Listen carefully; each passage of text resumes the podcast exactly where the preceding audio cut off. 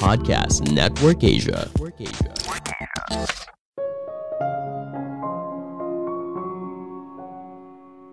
Halo semuanya, nama saya Michael. Selamat datang di podcast saya, Si Kutu Buku. Kali ini saya akan bahas kenapa harga BBM naik. Sebelum kita mulai, buat kalian yang mau support podcast ini agar terus berkarya, caranya gampang banget. Kalian cukup klik follow. Dukungan kalian membantu banget supaya kita bisa rutin posting dan bersama-sama belajar di podcast ini.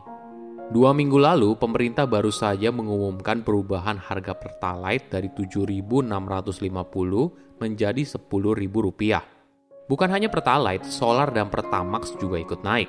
Alasannya, anggaran subsidi dan komparasi BBM tahun 2022 telah meningkat 3 kali lipat. Selain itu, lebih dari 70% subsidi dinikmati oleh kelompok masyarakat mampu, yaitu pemilik mobil pribadi. Perlu dipahami, harga bahan bakar merupakan angka yang sangat penting.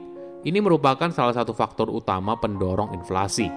Ketika harga bahan bakar naik, maka ongkos untuk mengangkut makanan, bahan kebutuhan pokok, dan sebagainya juga ikut naik. Tidak aneh apabila angka inflasi kita akan melonjak ketika bahan bakar minyak naik sekitar 30%.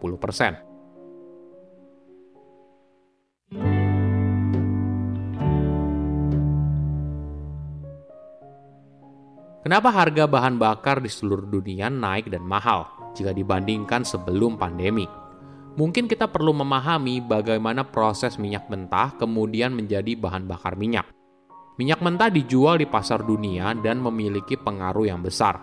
Sebelum pandemi, harga minyak mentah per barel sekitar $60.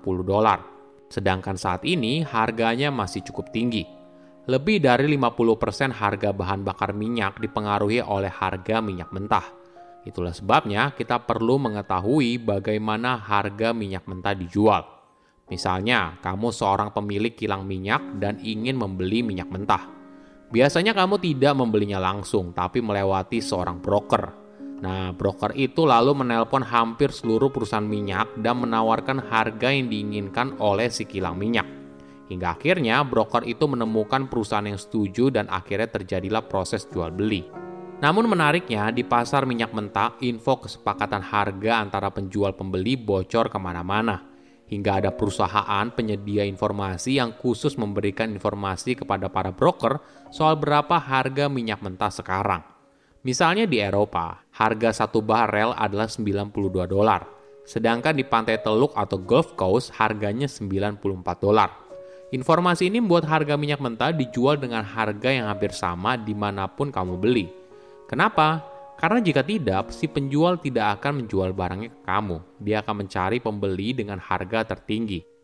Uniknya lagi, misalnya ada kapal tanker yang membawa minyak mentah dari Timur Tengah ke Eropa, tiba-tiba saja harga minyak di Eropa turun sedikit dibandingkan harga minyak di Gulf Coast. Maka kapal tanker itu bisa saja ganti tujuan. Kenapa? Karena sangat murah untuk mengganti tujuan pengiriman minyak mentah. Mulai dari informasi harga jual-beli yang tersebar kemana-mana, hingga murahnya ongkos pindah tujuan apabila ada penawaran yang lebih baik, semua ini membuat harga minyak bumi bisa ditarik ke satu harga yang sama, tidak peduli biaya transportasi yang berbeda.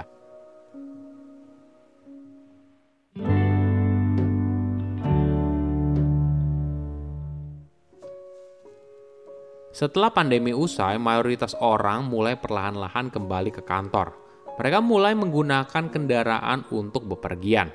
Sayangnya, tidak lama kemudian terjadi perang antara Rusia dan Ukraina. Alhasil, banyak negara besar di dunia memutuskan untuk tidak membeli minyak dari Rusia, sehingga pasokan minyak turun drastis. Bahkan di satu titik, harga minyak mentah per barel mencapai $130 atau lebih dari 2 kali lipat dari harga sebelum pandemi. Inilah yang mendorong industri pengeboran minyak mulai kembali beroperasi. Harga minyak mentah yang melambung membuat perusahaan merekrut kembali para petugas pengebor minyak yang sempat di PHK pada tahun 2020. Tentunya hal ini tidak bisa cepat, mungkin membutuhkan waktu berbulan-bulan. Kenapa? Misalnya kamu adalah petugas pengebor minyak. Ketika kamu di PHK, tentunya kamu mencari pekerjaan baru kan?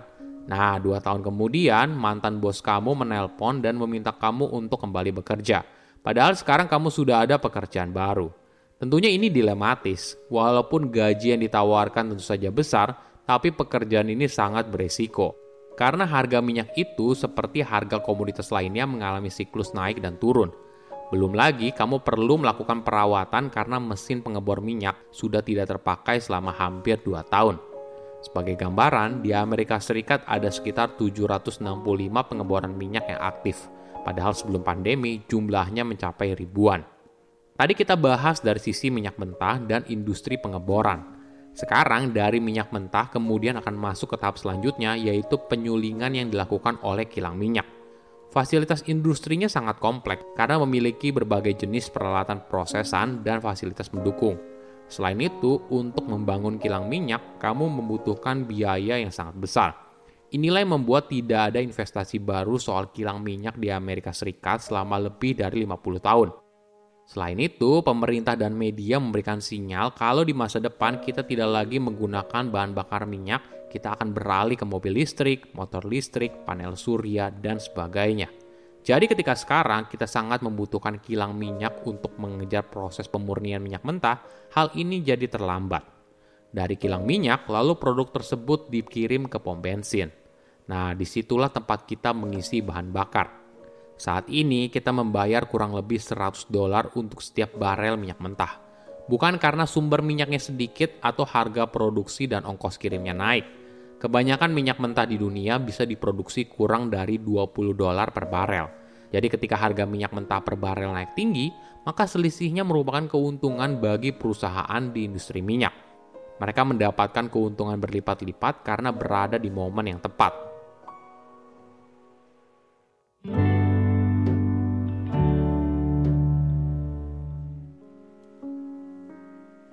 Oke, apa kesimpulannya?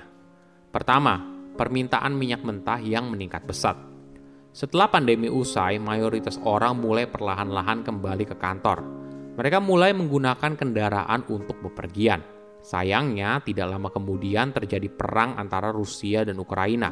Alhasil, banyak negara besar di dunia memutuskan untuk tidak membeli minyak dari Rusia, sehingga pasokan minyak menurun drastis. Kedua, harga minyak mentah yang cenderung tinggi. Harga minyak mentah dunia boleh dibilang cukup unik karena bisa ditarik ke satu harga yang sama, tidak peduli biaya transportasi yang berbeda. Kenapa? Alasannya mungkin karena informasi harga jual beli yang tersebar kemana-mana, hingga murahnya ongkos pindah tujuan pengiriman apabila ada penawaran yang lebih baik. Ketiga, perusahaan minyak berada pada waktu yang tepat. 2 tahun yang lalu atau saat awal pandemi, situasi industri minyak 180 derajat berbeda. Tapi sekarang mereka meraup keuntungan yang sangat besar. Coba bayangkan saat ini kita membayar kurang lebih $100 untuk setiap barel minyak mentah. Bukan karena sumber minyaknya sedikit atau harga produksi dan ongkos kirimnya naik. Kebanyakan minyak mentah di dunia bisa diproduksi kurang dari $20 per barel. Jadi ketika harga minyak mentah per barel naik tinggi, maka selisihnya merupakan keuntungan bagi perusahaan di industri minyak. Mereka mendapatkan keuntungan berlipat-lipat karena berada di momen yang tepat. Saya undur diri, jangan lupa follow podcast Si Kutu Buku. Bye-bye. Pandangan dan opini yang disampaikan oleh kreator podcast, host, dan tamu tidak mencerminkan kebijakan resmi dan bagian dari Podcast Network Asia. Setiap konten yang disampaikan mereka di dalam podcast adalah opini mereka sendiri dan tidak bermaksud untuk merugikan agama, grup etnik, perkumpulan, organisasi, perusahaan, perorangan, atau siapapun dan apapun.